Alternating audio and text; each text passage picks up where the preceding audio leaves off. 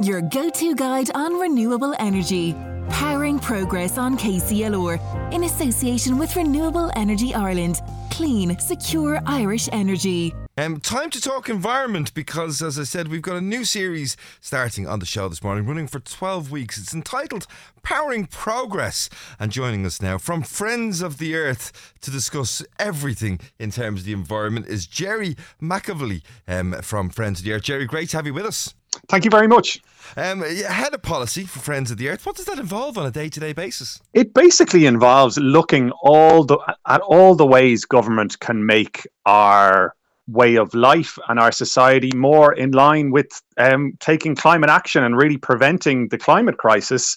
And I know we're going to talk about this today, but a real core backbone of this is expanding our renewables and getting off dirty, expensive fossil fuels. And in Friends of the Earth, what my team would be doing would be looking at different government policies and doing research and talking to politicians about the way forward and how we can do it as quickly and as fairly as possible. Well, it's it's great to get a bit of an insight for you. As we said, uh, over the next couple of weeks, we're going to be doing this new series, and time to kick it off uh, with renewing, powering progress.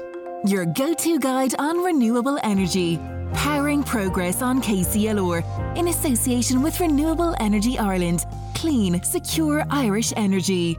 So, Jerry, you're our guest for today. I mean, we're talking renewable energy, and I suppose, I suppose the most common question that people ask is around the role of renewable energy in responding to the climate crisis.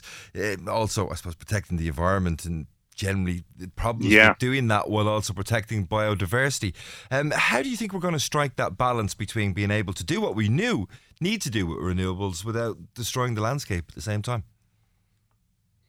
Yeah, it's it's look, it's a challenge. I think the first point for people to remember, and it's really not often talked enough about, when it comes to fossil fuels, the degree of how incredibly damaging they are for our health, for our community, for biodiversity, for the environment, and for our climate. And the reality is, you know, most of the time we don't see it. You know, that these emissions are going into the air. I, I, often think if all emissions from all fossil fuels were all as black as smoke or as black as coal, we'd all be talking about it every day. Mm. But unfortunately, they're not.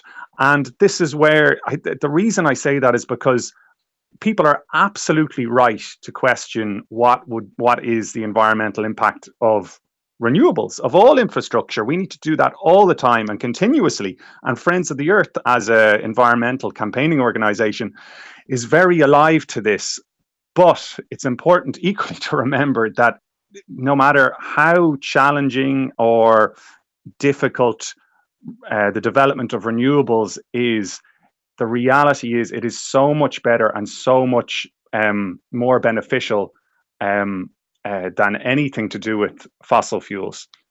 So, to maybe to talk a, a little bit more specifically, it's absolutely necessary for really significant levels of offshore wind, as well as solar and batteries and interconnection and grid to be developed if we're to get off fossil fuels, which is it, the good news is that it's real, it's possible, the technology exists.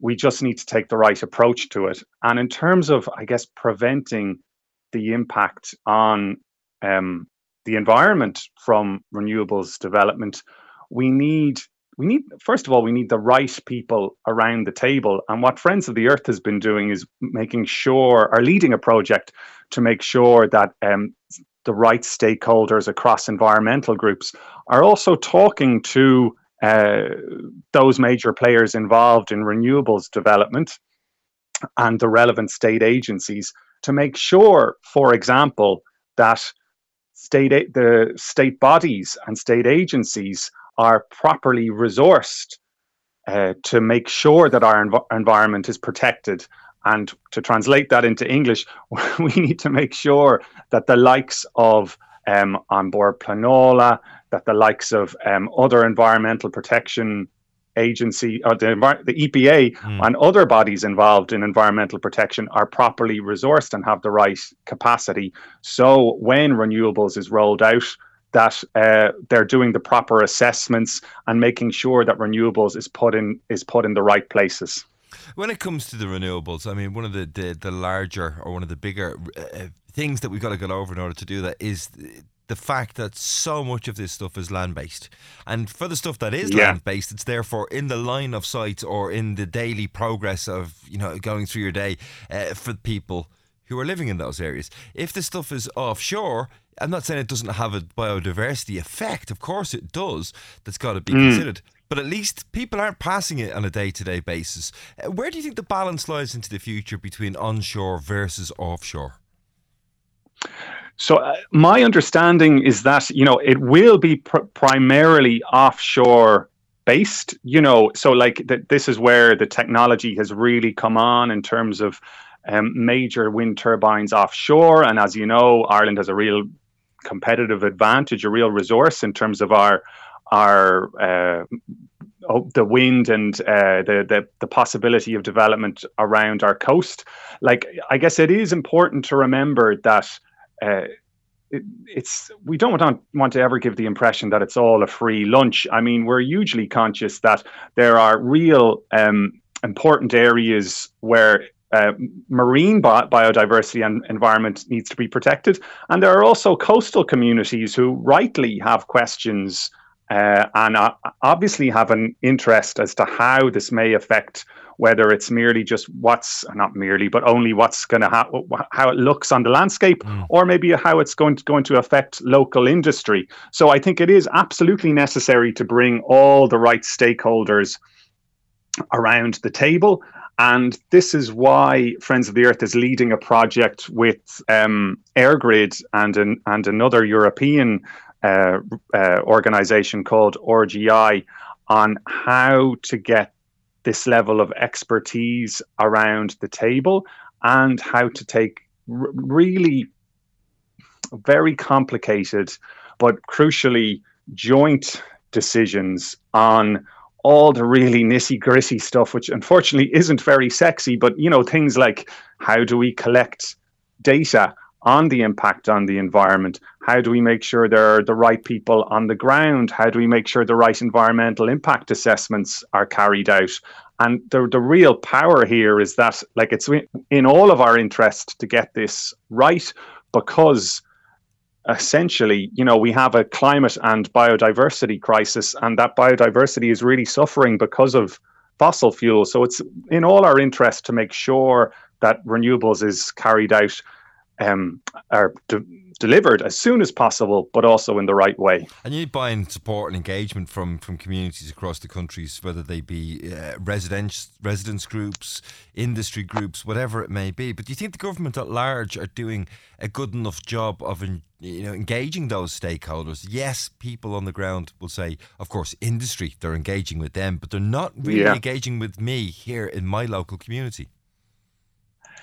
Yeah, look, like I think what I would definitely say is in terms of like the resources. So properly sitting down with people and like I do actually think the government understands this problem, but uh, sitting down with people and uh, not simply only listening to their problems, but also responding to them takes real time and resources. And you know, many of your listeners may be familiar with the old sort of you know, we'll do a consultation. And like a consultation isn't enough to have proper community engagement.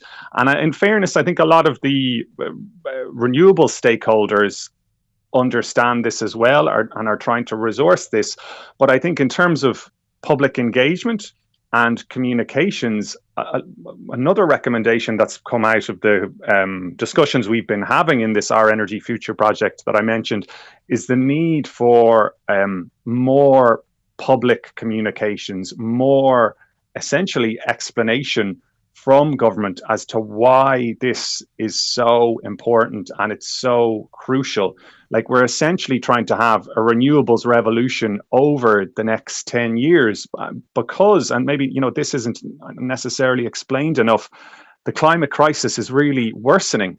And Ireland does have actually the right commitments in place, but in order to take do its fair share, it really needs to get cracking and we need to bring we always say this it's said again and again we need to bring people with us. It's a very trite phrase, but it it involves real resources and capacity in terms of um, public engagement. Jerry, uh, two last questions for you. First one I've got is that that relationship between um, renewables and a phrase that we've only really come to understand or, or know, I suppose, for the first time over the last two years since the beginning of the Ukrainian yeah. war energy security. Is renewables the only way forward for most countries to have energy security? Yeah, so what you would quite often hear, and it comes up again and again, that if we want energy security, it means fossil fuels. And in Friends of the Earth, we have a huge issue with this because it's a real sort of simplistic and misleading narrative. Of course, there are there are times when it isn't as windy, and this and the state we all need some level of you know generation to make sure that the electricity keeps on going. But in the longer term, it, the, the message that needs to get out there is that in terms of improving our energy security, indigenous local renewables, both offshore, both solar panels on your roof, batteries, which many people are having, are putting in place, um, solar farms, that is energy security. Yeah. It's not. Re- it's not relying on um, gas imports and oil imports. And people will, of course, say, you know, they'll say, hold on a second, Jerry, this is sort of pie in the sky. We can't simply rely on renewables only at, at the moment. And there's an element of truth to that. But in 10 years, the, the, the basically the energy system is going to be transformed. And I think on the good side, what government has been clear on in their latest energy security policy is that renewables is really crucial to make sure we are energy secure and we're not relying on you know what's happening in Russia or what's happening in the US and there's a real advantage here that this industry and these developments are going to be located here and not elsewhere. Well, Jerry, you've almost got there, but I'm going to ask you uh, just to nail your colours to the mask in relation to one last question. You touched on it there. Can we get off fossil fuels for good? And if we can, what year will be the year that we uh, celebrate, I suppose, that change? Yeah, so this is the million the million dollar question. So the short answer is we can. The slightly longer answer is we absolutely have to. The, the, in in terms of what the scientists are telling us to keep the level of you know huge global warming that's that's really driving the climate crisis and you know in Ireland we haven't seen it as as bad as in other countries but I, I think many of your listeners especially those um, anyone who's working on the land or um, in coastal communities would see, you know, that it's wetter or uh, particularly wetter, more storms, and there's going to be more of a risk of more extreme weather events. So I guess what I'm trying to say is we almost there's no choice. We have to do this together, and it's it's burning things mainly. That's. That's driving the climate crisis. I think we can do this in the next 10 years. And I think renewables are a big part of the answer. And I think people have to remember um, that it's not own it's offshore wind, and it's also like it's, it's now going together. to be. It's everything together, and it's going to be possible very soon. Like the, the, the cost of solar panels is really coming down. Friends of the Earth is also really advocating for more things like energy efficiency in homes, um, for, uh, for particularly those who are uh, more vulnerable or at risk of energy poverty. And also, just yeah. lastly, when we have major uh, renewables development and we have maybe excess electricity at certain times, we need to look at that about how we can maybe allocate that to certain communities or certain areas as well. So it's all really possible. Yeah, yeah, well, yeah Jerry yeah. Mac Evilly uh, from Friends of the Earth, our first guest on our new Powering Progress series. Uh, thanks for joining us here on the KCLR Daily. Powering Progress on KCLR in association with Renewable Energy Ireland. Clean, secure Irish energy.